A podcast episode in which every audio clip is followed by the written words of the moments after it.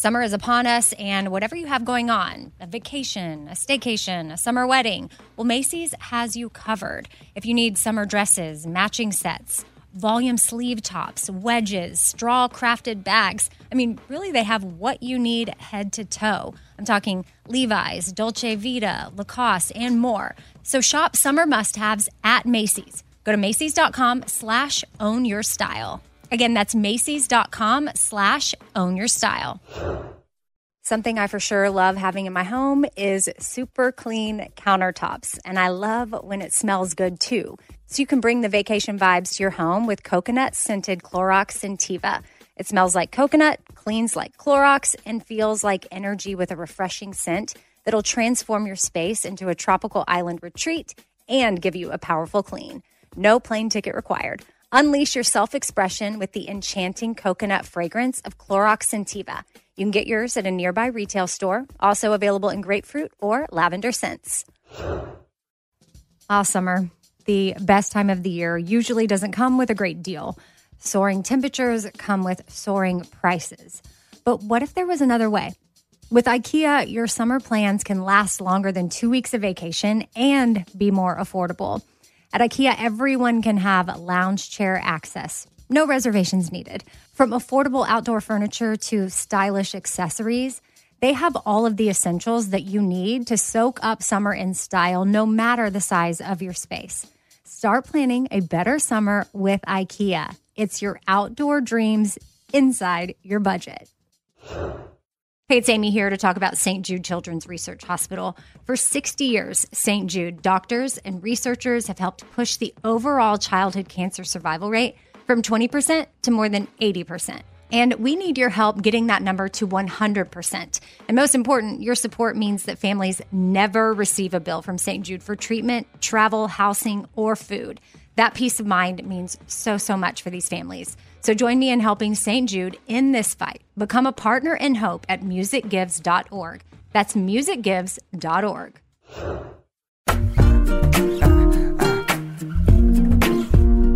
Okay, happy Tuesday. As promised, I've got Lisa here to do a Q&A with me uh, on Outweigh questions. So I've been blown away at the amount of emails that have come in about Outweigh. I mean, Lisa, I don't know about you, but sometimes I am when I open the email box or I open up DMs and I just see how people have been touched by the series. It just for me it's affirmation. I'm so thankful that we did it and it makes me so excited for season 2 because our main goal is for people to not feel alone and to dip their toe in the water towards some freedom simply by listening to the series. That's not going to get you there. And Lisa will tell you it's a lot of work. I will tell you too. And I'm still a work in progress. But along the way, there's so many questions that pop into your head, especially after listening to a series like that. So we appreciate that y'all are sending us the questions and we'll try to get them answered as we can. But I pulled some, and we're going to do, since to go along with our four things theme, I pulled four questions, and uh, Lisa is going to help me answer them because I feel like Lisa, she's the registered dietitian. She's the Fork the Noise creator. She has so much wisdom, and she's the expert here in this Q and A. And then I'm here to just give my thoughts on things, having gone through it myself as well. And Lisa's gone through it too, but then she has the background and you can say what your background is here, Lisa, in case someone's just yeah, chiming in and yeah. they don't know. I think you, you kind of nailed it on the head there. I'm an expert, I think, for two reasons. One, kind of, I've been through the throes of it and out the other side. And then the other one is I've worked with people for the last three or four years, specifically in your shoes. And for that reason, the same questions, thoughts, confusion comes up all the time. And so I feel really comfortable helping you navigate this with less error when you go through trial error of figuring this out. So I hope that my advice is not, you know, you don't take it for face value, but you take time to listen to what I say and either take what resonates or if something hits the wrong chord with you, you know, take a moment and say, why is this hitting the wrong chord with me? Is it because I'm scared to do what she's saying or is it because that won't be the right answer for you? So you know, just empowering you to listen, but of course use your intuition in knowing what truly is best for you. Awesome. Now that we got our little disclaimer about who we are and what we bring to the table out of the way, I'm going to get to the first question, which is from Teresa. And I'll read the questions, and then Lisa will be doing most of the answering, but I will be chiming in as well. Hey, Lisa and Amy, I just finished listening to all four episodes of Outweigh, and I wanted to thank you both for putting this together. I have greatly struggled with disordered eating over the last fourish years, and I started seeing a therapist in November to help with intuitive eating and learning how to change my thinking. I was starting to make some positive steps, but in January I had a very painful miscarriage, which knocked me back several steps in my process. Among dealing with emotional pain from a miscarriage, that also meant we had huge medical bills to deal with, and the appointments with my therapist I could no longer afford. I started turning to the traditional comfort foods, which put me back into a very negative headspace with my self esteem and relationship with food. Outweigh has been a huge help in this uncertain time. It has been a great podcast to remind me of encouragement my therapist used to give me along this journey. I do have a question. I struggle with finding or discovering my inner voice when it comes to listening to what my body needs. For example, when I have a day without eating what I used to think of as junk food, I always feel much better. But I think it's because subconsciously I feel proud of myself for avoiding quote, bad foods, even though I don't call them that anymore, instead of really paying attention to how I really feel. Old habits die hard, so it's hard to break my subconscious mind of feeling proud that I avoided those previously bad foods. I don't think it's a true reflection of listening to my body, but it's more that I'm listening to the cues from my old ways of thinking. How can I break that habit? How can I become more in tune with my true inner self? Also, I just wanted to throw in that at my last doctor's appointment, when they went to weigh me, I told them that I've been struggling with disordered eating, and I asked them if I could stand backwards on the scale so I did not see the number. I requested that she not say the weight out loud, and the nurse was happy to do that. So, in case others struggle with that awkwardness, that approach helped. Thank you, Teresa. Perfect. So, I mean, Teresa has been through a lot this year, so just to take a moment to kind of honor a lot of the difficulty that she's going through. And what I find so amazing about Teresa and the Teresas of the world, really all the people that listen to Outweigh and send us feedback, they are so willing to do the work, to question their thoughts and their behaviors and not just let little things kind of sneak up on them despite the stress they're under. So there's just like an introspective nature of our audience that I just relate to personally, and it feels so amazing to be surrounded by women that are so brave. So thank you, Teresa, for sharing this. It's been a really tough year for you, and we are holding space for you, and you know we're here for you, despite your therapist not being a resource for you right now. So the first thing that I'm kind of noticing with Teresa is that she feels proud of herself for avoiding quote unquote bad foods, even though she doesn't call it that anymore. So I think it's a really wonderful step to stop calling food good and bad. But sometimes we're kind of in this in between stage where we're not calling them good and bad because we're trying not to see them that way, but we haven't really neutralized them, them in our mind. So even though we're not calling them a good or bad food, in our mind, they're still that way. Does that make sense? Totally. I, I'm in that phase right now where I'm trying to break my horrible habit of, of calling foods good and bad. Yeah. And it's so it's first, not easy. First step first step is to recognize which foods you consider good, which foods you consider bad. So this is absolutely a step in the right direction, but then comes the neutralizing of the foods. So allowing these foods to be back on your plate, your table, and your cabinet and allowing yourself to eat these foods not just when you really are in the mood for them or when you're really craving them, but to have them around more frequently and eat them and consume them and become more comfortable with them. So we did provide a tool that I think could be helpful, which is the forkthenoise.com forward slash food rules will provide you with some tools to, to go beyond step one, which is knowing which is good and which is bad. So again, step in the right direction. I think that that's really a great place to be, but it's time to go a step further and actually start neutralizing them. So that means allowing these foods to be part of your life, even if you're not craving them or desiring them, so you can learn if you like them, how much you like them, and show yourself that they really are available to you at all times. So for myself, I found, you know, I used to say that like all sweets were off limits unless a birthday or even after dinner. Allow myself to have a cookie, for example, after lunch, even if I wasn't craving it.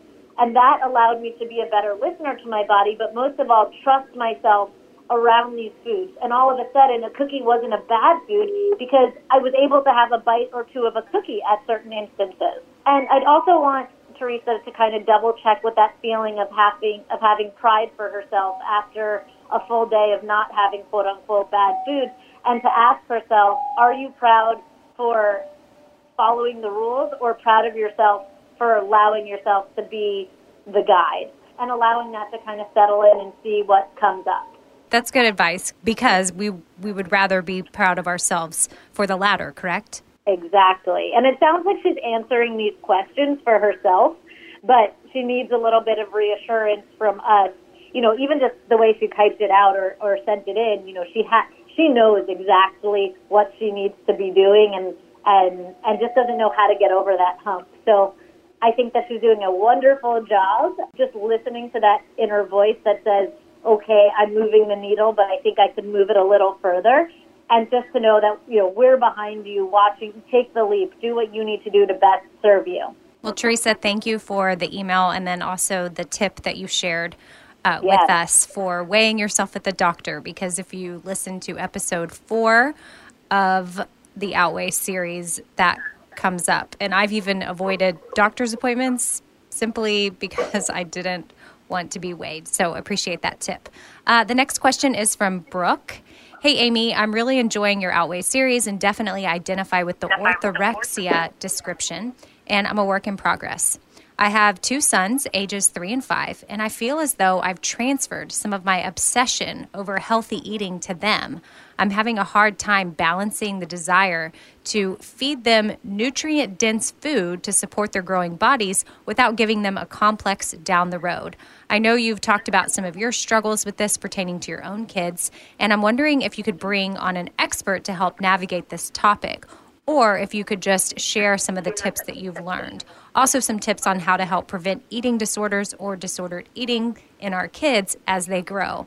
I follow Kids Eat in Color on Instagram and I really enjoy her posts, but sometimes I get overwhelmed and I'm hoping to hear some concise advice from an expert. For example, how much Easter candy do I let them eat? If I limit them too much, will they just want it more?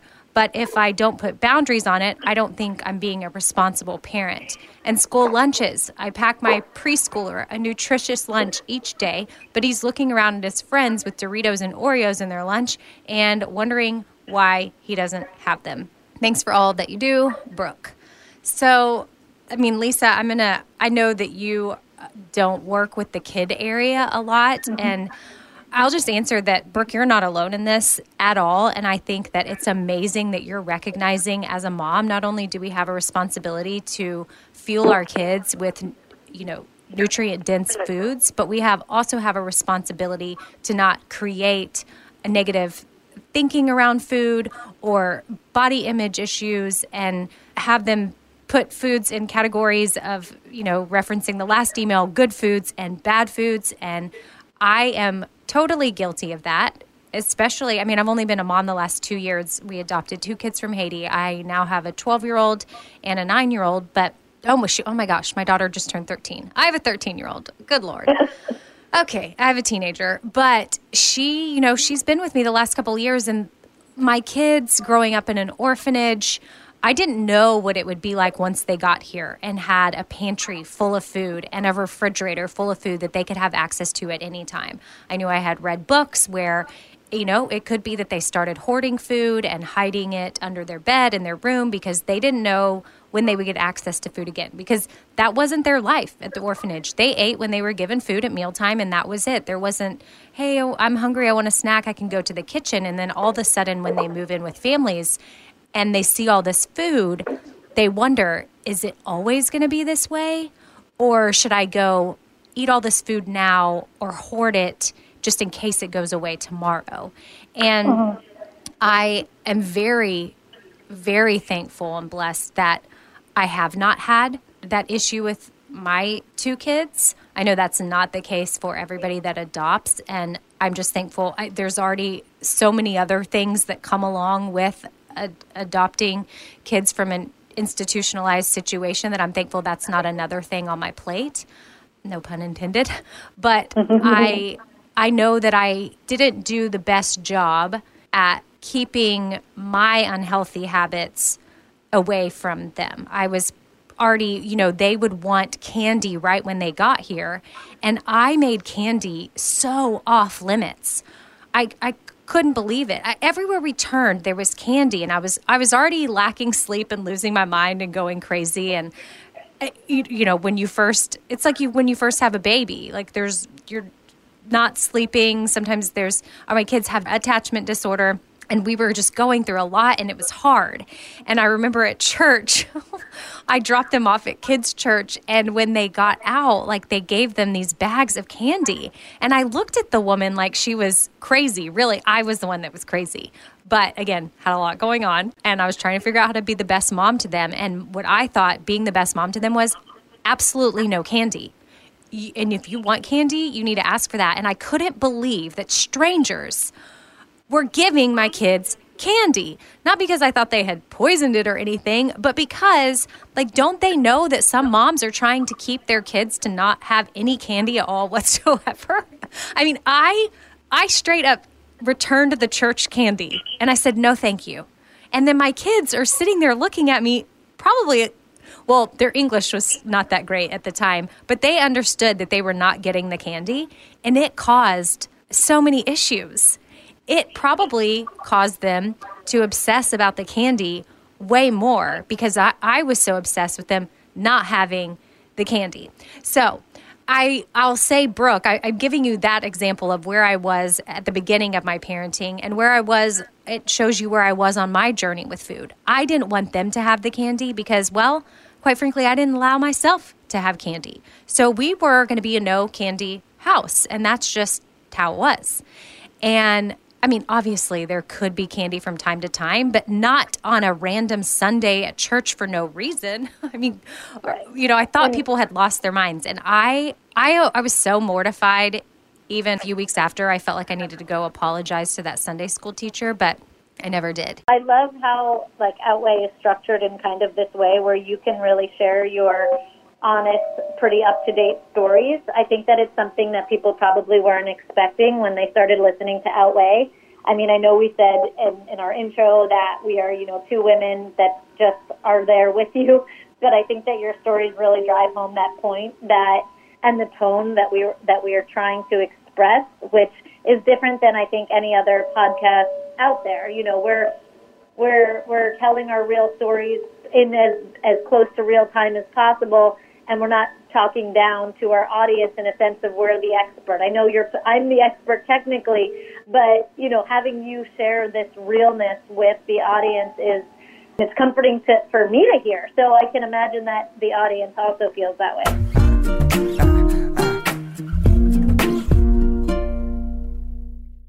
All right, so a lot of us are guilty of doing that whole last minute shopping thing when it comes to holidays, like Mother's Day. You might be in that position right now, and that makes it challenging to find a great gift for mom. But don't worry, Macy's Gift Finder makes it incredibly fast and easy to find the right gift just in time for Mother's Day. So, whether the mom in your life is a fashionista or maybe even a photographer or a fanatic about yoga, Macy's Gift Finder has got so many great gift ideas to make her feel special. Now, Mother's Day is May 12th, so make sure you make note of that. Don't have much time. That's okay. Macy's has got you covered. And you can shop by price $25 and under or $100 and under. You can shop by category fragrances, handbags, and more. Or they've got gift lists like for the mom who has everything, gifts that are already wrapped and ready to be gifted, or gifts for grandma.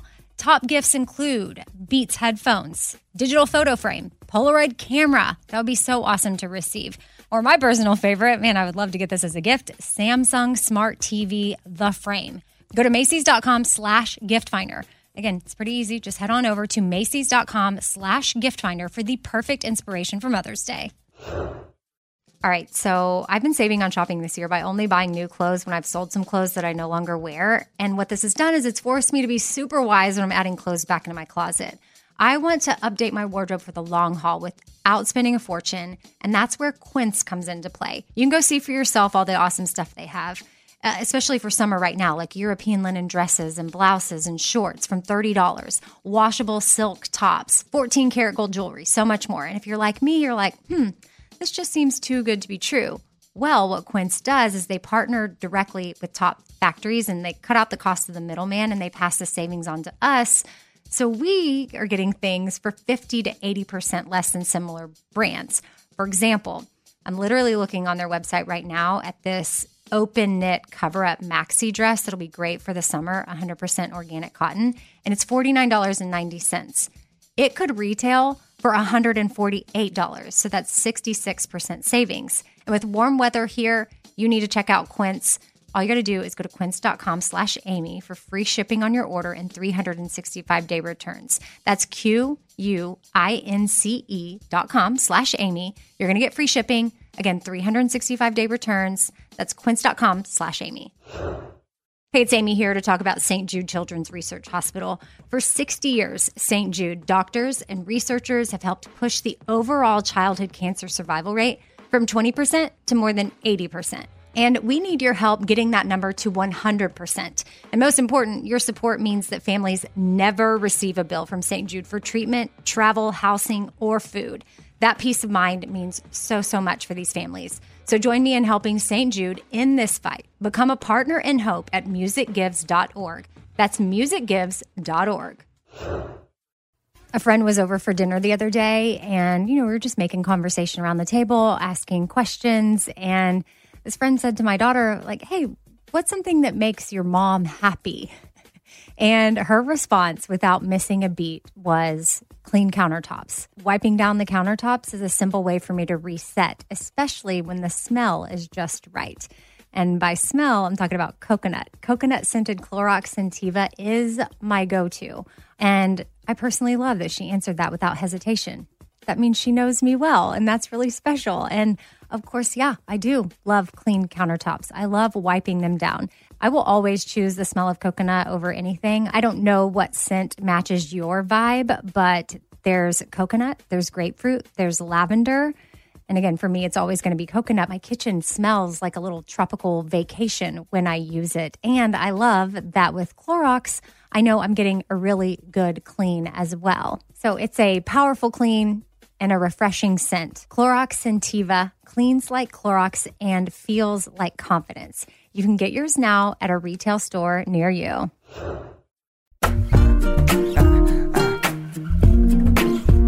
Thank you for that because I because I want Brooke to know that you are not alone in this confusion and you are doing the right thing by being concerned as to whether or not you're passing this along to your kids and you fear you might already have. But here's the thing I know that I already did, but I am redirecting. I am relearning myself and I'm reteaching to them.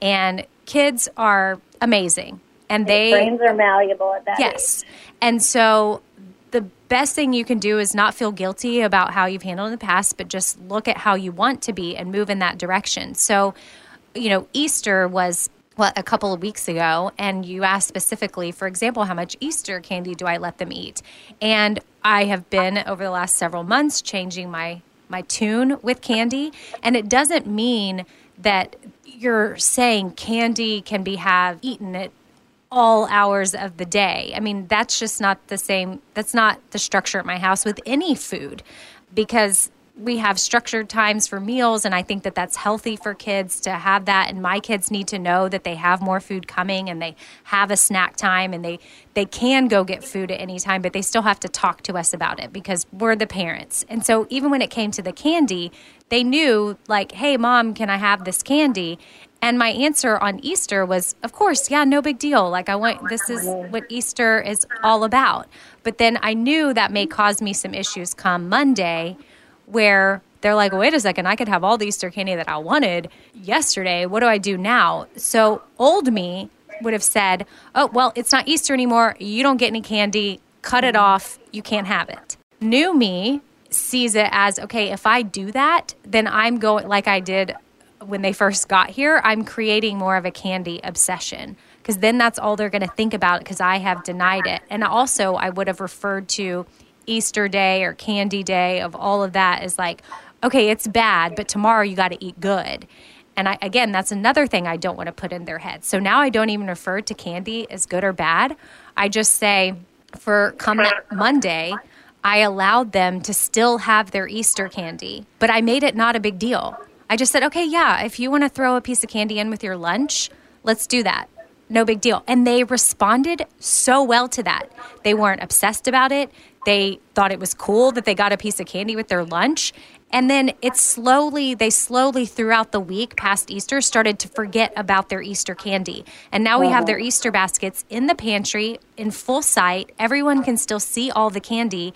And everyone's living with the candy as if it's a, a, a no, mm-hmm. it's just normal. And then when if it shoot i wouldn't have been able to allow that for myself as the mom because i wouldn't have been able to trust myself to not go eat all their Easter candy. To that same point, just to elaborate, the foods that I thought I couldn't control myself around that I couldn't have in the house, and this is something that we hear from adults all the time. Now that I have those foods in the house all the time, it takes me months to get through like these foods, you know, because they're not on my mind when I eat them. They're not in copi- in huge quantities. I eat them, I move on. So a lot of the same mindset kind of happens for children too. When the access is all around, they they trust that it will always be around. So anyway, I'm going to go a little bit more general for my tips of what I know can be helpful. Obviously, when you have children and you want them to eat healthy and grow strong and be healthy and have nutrition awareness, that's a wonderful thing. So I just came up with a couple like do's and don'ts, starting with the the don'ts, avoiding words like good versus bad or even healthy versus junk food, kind of just allowing them to see that food is food and allowing them to kind of figure out what is make what is fueling them to feel alive and what's making them feel more tired. Avoiding correlating a specific food or ingredient to causing weight gain. Children are just I mean, I think everyone's too young to hear that language, but specifically that's going to taint their understanding and connection to food. And when we see food just about being the weight, we really become disconnected to all the other wonderful things it does for us. Avoid telling them how much to eat if you feel like they're eating too much. Children have amazing natural mind body connections in PAT. So they know when they've had enough. Sometimes they will undereat, sometimes they will overeat, but allowing them to kind of figure that out is kind of just a beautiful thing. And they're they're less consciously making those connections of okay, next time eat a little bit more or next time eat a little bit less. So this is part of their learning too. So allow them to learn. Some things you can do that can make food kind of fun is teaching about colors, like, for example, how orange foods have vitamin C, which is great for immunity, or talking about things like avocado or olive oil as having heart protective types of fat. And again, these are depend on the age of the child, of course. Talking to them about how foods like pasta and rice and carbohydrates can make them run faster or have more fun. Also allowing them to be part of the food prep process. All, again, this will depend on their age, but fun things to do can be like taking them to a farm to see how food is grown or having a gardening activity in your backyard if you have access to that you know, having them be part of the actual process of creating the food can be really powerful. Next best thing would, of course, be allowing them to go to the grocery store and seeing what excites them in both the produce aisle and the the pantry aisle as well. And then, of course, age appropriate pending, maybe allowing them to be part of the cooking process. I think the most important point here is to be flexible. So if you are somebody like Brooke who stocks their house with mostly very obvious healthy foods, that allowing them to try and consume the foods that they're showing interest in, like the Doritos, and allowing them to be the decider of if they like it. So I feel like, Amy, like you said, the bigger deal you make out of a food being allowed or not allowed is going to impact how much they want it or don't want it. I mean, I have a niece and nephew, and it's so funny to just kind of watch their reaction to the things that I thought were so amazing. You know, like they're not even interested in, in chocolate or if they have dessert, they often leave behind so much. So just allowing them to be the decider of, of what they like rather than imparting our own thoughts on it. Yeah, I used to never think, and I don't know why I thought I would be able to magically control this, but we weren't going to just have ice cream in the house whenever. And we were having it last weekend or maybe the weekend before. And my daughter finished hers and said, Can I have more ice cream? And my initial reaction in my brain was no, you can't. But then I thought, shoot, is that me? Oh, is I don't. And then I have this conversation with myself. Am I just having wanting making her crave the ice cream more? And the minute I gave her permission to have more, and I said, yeah, sure. I mean, we're, we were watching a movie. I said, if you want to get up and go make it, then yeah, you can have more ice cream. And she sat there with her empty bowl for a little bit. And then later I said, Hey, did you not want to get up and go get the ice cream? She goes, I realized I didn't really want it. Mm. And I thought, Oh my gosh, like, okay, good for you. That's awesome. That was a good example too of maybe what I need to do when I'm craving something again immediately after I just had it. I give myself permission to go get more if I want, but then maybe I sit with it for a second and then maybe I'll conclude that I don't really want it. And I think too, I've had the issue with Stevenson. Uh, he loves blueberries and carrots, and he would take those to school, and you know his other classmates would have Cheetos, and he came home very confused by that and almost embarrassed of his snacks. And I thought, okay, well, this is difficult, but similar to the tip you gave, Lisa, I tried to start approaching food, and I learned this from Kids Eat in Color, which is actually a wonderful Instagram account. I think all of this information at times can be a little overwhelming, though, and I would love to get Kids Eat in Color on our season two of Outweigh, but she helped me look at foods, yes, for what they have to offer and speak to Stevenson about that. He wants to grow so badly. He's pretty small for his age. And he sees that his dad works out and has biceps and is strong. And so I approach food more with language around that of him growing and staying strong and having healthy eyes and thinking about the blueberries and how they're good for the brain. And I give him that information to sit with. And he still chooses the blueberries and carrots. And I don't have a problem if he wants to eat the Cheetos as much as I probably would have years ago, but I guess I still don't, Lisa. Just full disclosure, I don't stock my house with Cheetos or Doritos, but they do have other yeah. kinds of snacks that they do get. But I'm starting yeah, to wonder should I should I have that stuff in my house? I don't know. I'm not an expert or a mom, so I can't really say what I would do yet. But I think that allowing them to have to have that at certain times or in you know certain situations, like will allow them to have access to it. And if you find them asking for it to have in your house, I think that could be a time to maybe consider having it in your house, knowing that oftentimes just the access to it won't mean that they eat it. Okay, good point. Uh, he hasn't asked for it, so I guess I don't need to bring the Cheetos. It just I know it was a thing at school, but he didn't ask for them, so mm-hmm. that's good. And then did do you have a another a book recommendation for Brooke that might be good for other people too? Yeah, so Ellyn Satter is an author, and I don't know if she's a registered dietitian, but I, I was I learned all about her approach when I was in grad school, and so it's not new by any means. Uh, Ellyn Satter was kind of the uh, very ahead of her time about talking about the division of responsibility of eating, and she has different books. You can go to ellynsatter.com. It's E L L Y N, not the typical way Ellen is spelled. Ellyn Satter Institute and she has different books and she has a really interesting approach about how like the parents role in feeding their child and and where where kind of they need to step back to create confident healthy eaters awesome. So i'm sure that there are more and more kind of recent books that i'll start to look into especially as we prepare for season two but she's the one that comes to mind. Okay well, Brooke, hopefully we answered some stuff there for you. And then again, we'll, yeah, we'll address it in season two. Okay, next question is from Rachel. Hey, Amy, I've been listening to Outweigh and I have a question. I'm overweight and need to lose some weight, especially for my health. How do I go about having a healthy relationship with food and still lose weight?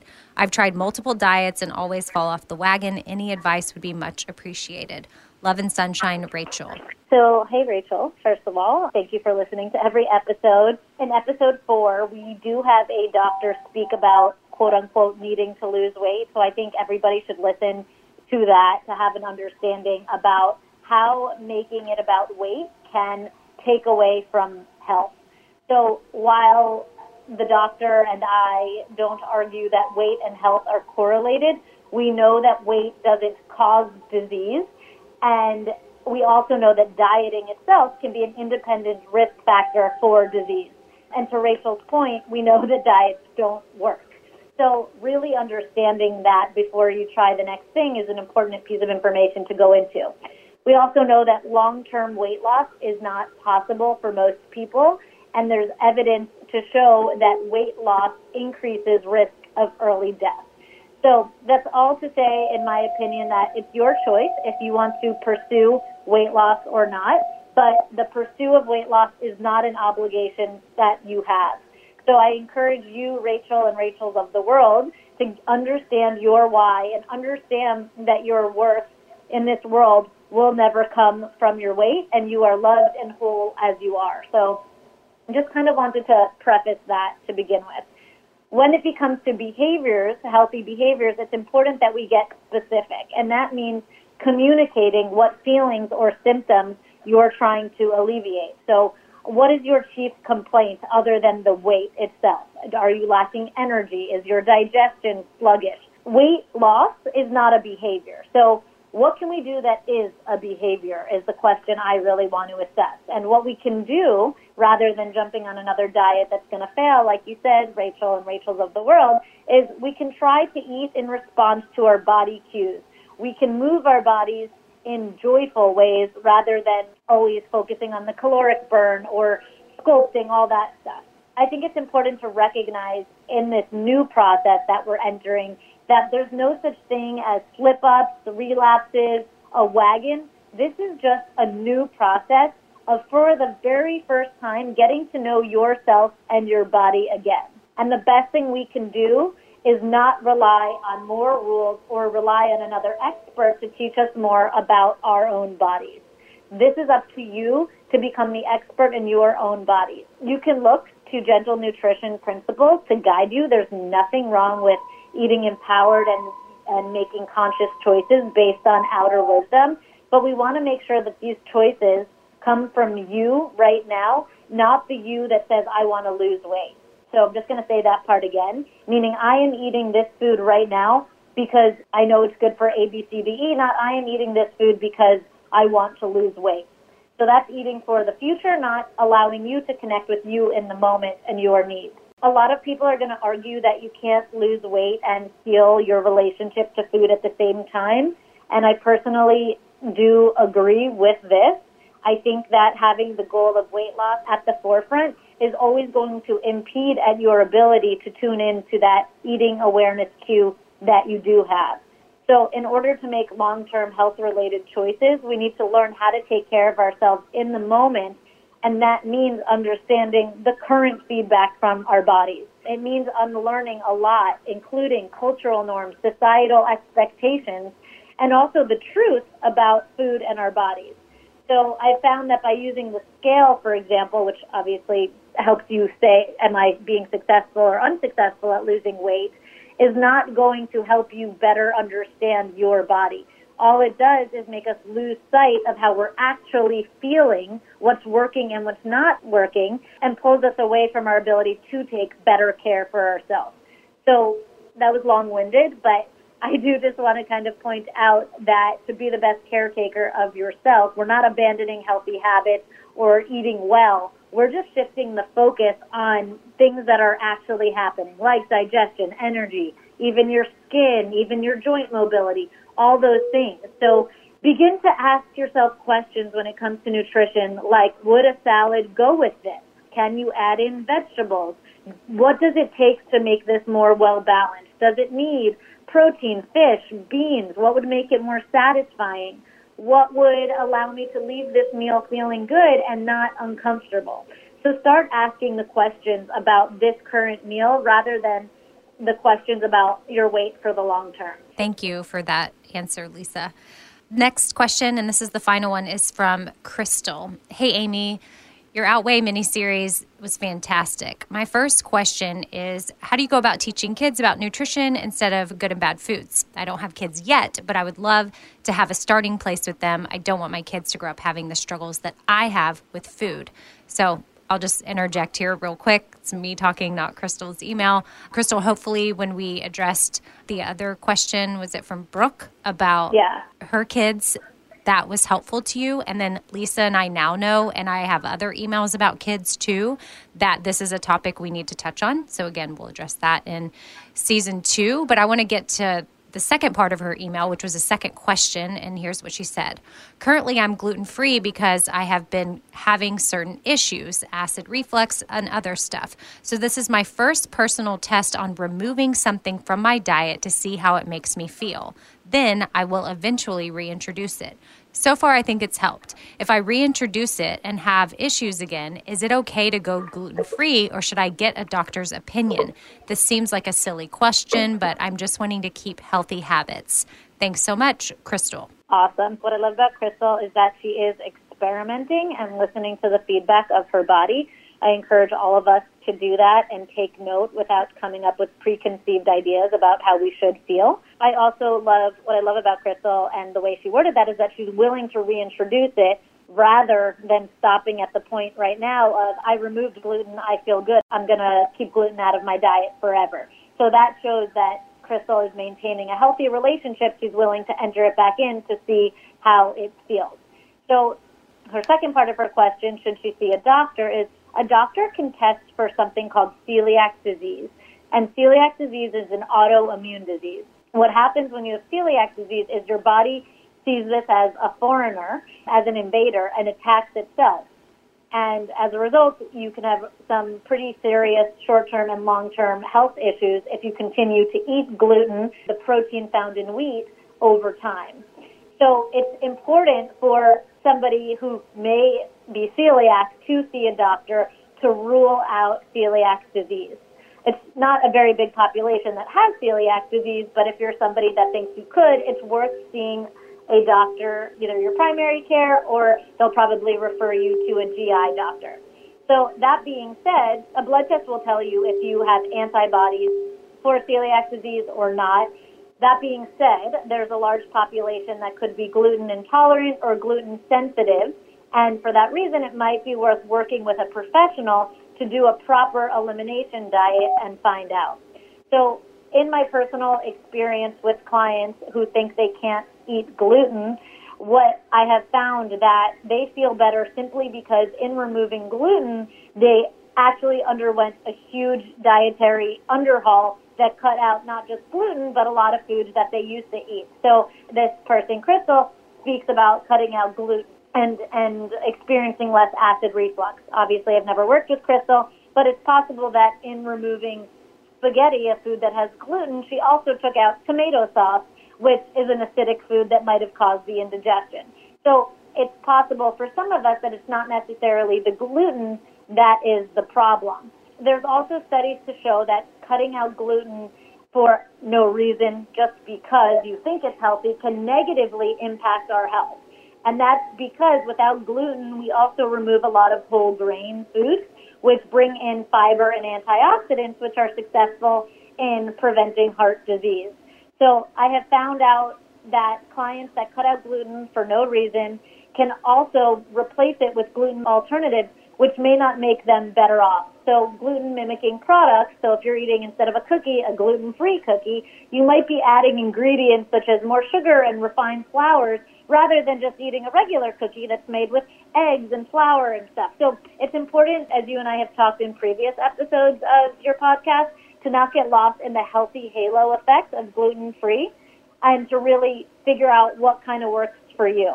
And lastly, I just want to kind of point in that other people you may find, I think Amy, you, you don't feel fantastic with gluten.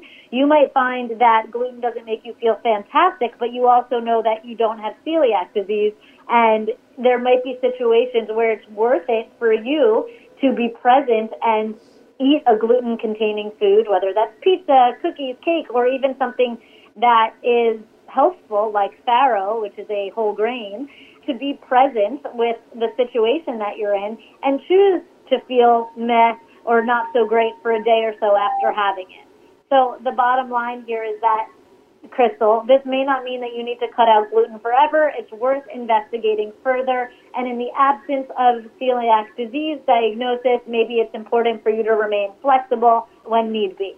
Yeah, Lisa, that's all great advice for sure. And for me, yes, I cut out gluten because, well, years ago, it was part of a quote unquote plan that I was on to, well, try to get pregnant, but then ultimately made me lose weight. So then I felt better. And then I just thought gluten was the culprit and I could never have it again. And I avoided it like crazy. But it was just, it, I, I really can have gluten. I do, I do believe that. And so I've even reintroduced foods that I wouldn't previously have allowed myself to have the last several years and I feel fine. So you do have to listen to your body and see what's best and I I still like certain foods that don't have gluten, but it I've I know in my head because I had previously told myself that it would be the end of the world basically if I consumed gluten, but now I have that freedom in my head and I know that that is not true.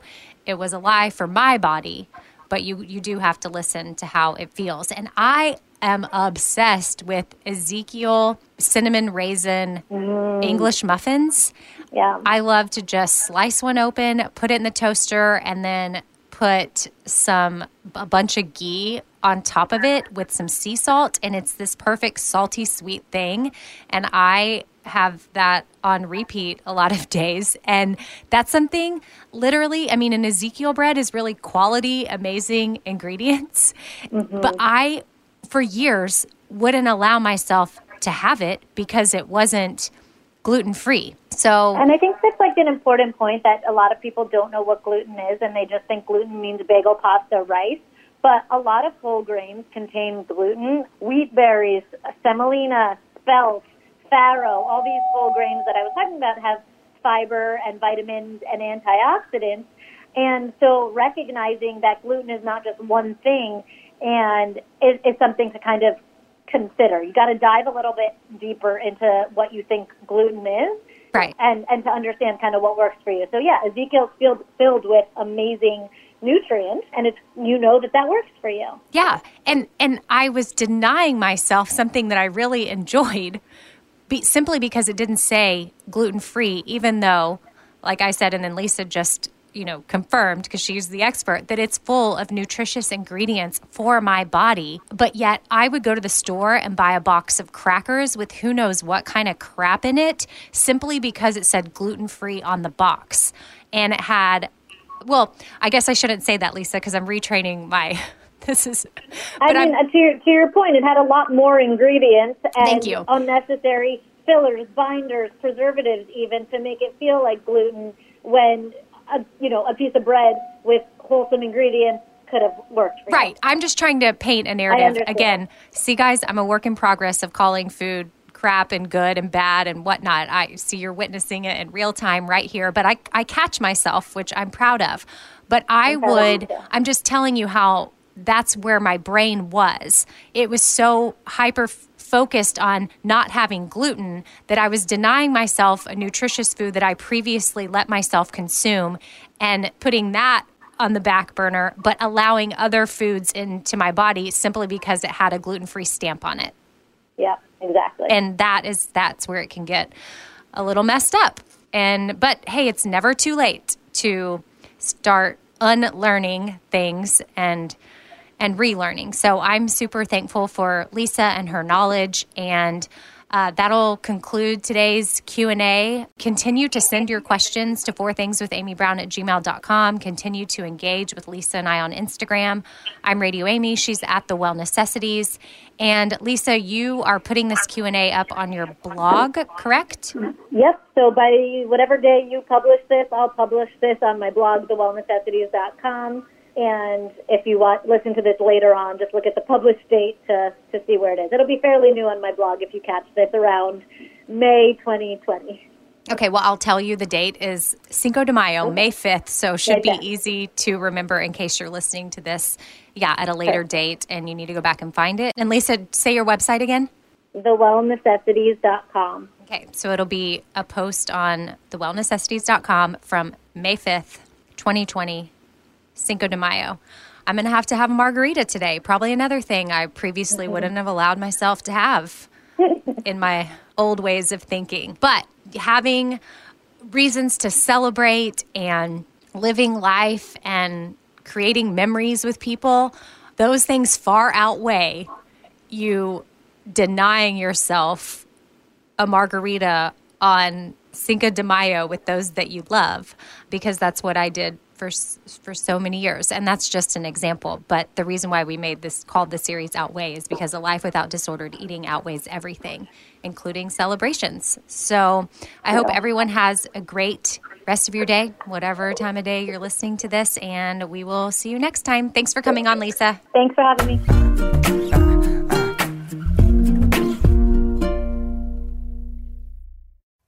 Ah, summer, the best time of the year, usually doesn't come with a great deal. Soaring temperatures come with soaring prices. But what if there was another way? With IKEA, your summer plans can last longer than two weeks of vacation and be more affordable. At IKEA, everyone can have lounge chair access. No reservations needed. From affordable outdoor furniture to stylish accessories, they have all of the essentials that you need to soak up summer in style, no matter the size of your space. Start planning a better summer with IKEA. It's your outdoor dreams inside your budget. Hey, it's Amy here to talk about St. Jude Children's Research Hospital. For 60 years, St. Jude doctors and researchers have helped push the overall childhood cancer survival rate from 20% to more than 80%. And we need your help getting that number to 100%. And most important, your support means that families never receive a bill from St. Jude for treatment, travel, housing, or food. That peace of mind means so, so much for these families. So join me in helping St. Jude in this fight. Become a partner in hope at musicgives.org. That's musicgives.org.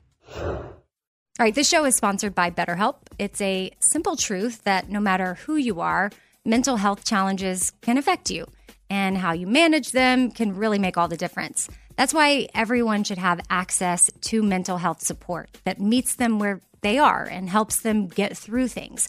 Now, BetterHelp provides online therapy on your schedule. It's flexible, simple to use, and more affordable than in person therapy. Connect with a licensed therapist selected just for you. Learn more at betterhelp.com. That's betterhelp.com. BetterHelp.com. I'm Tamika D. Mallory. And it's your boy, Mysonne, the General. And we are your hosts of TMI. And catch us every Wednesday on the Black Effect Network, breaking down social and civil rights issues, pop culture, and politics in hopes of pushing our culture forward to make the world a better place for generations to come. Listen to TMI on the Black Effect Podcast Network, iHeartRadio app, Apple Podcasts, or wherever you get your podcasts. That's right.